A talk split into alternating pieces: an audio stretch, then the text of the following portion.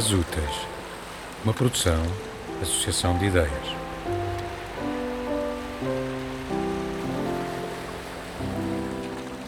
Rosa Alice Branco, As Vozes dos Outros.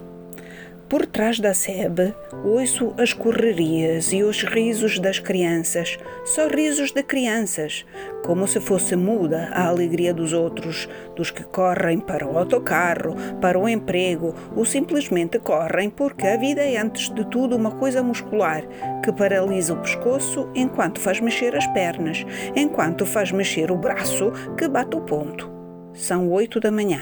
e já se venceram maratonas antes do café por trás da sebe, uma empregada chama. A mãe repreende, mas só o jardineiro passa às vezes para este lado. Apara a relva, poda as rosas, dá ao muro uma consistência verde que guarda as vidas ao abrigo do olhar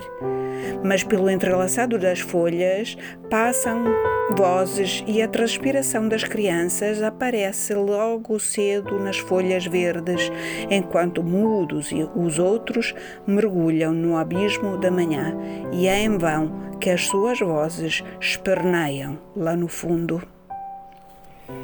Le voci degli altri, tradução de Valeria Tocco.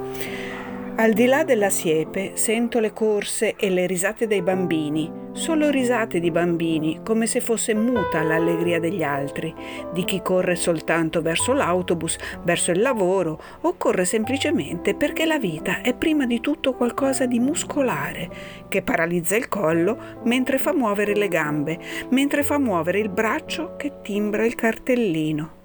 Sono le 8 della mattina e si sono già vinte moltissime maratone prima del caffè.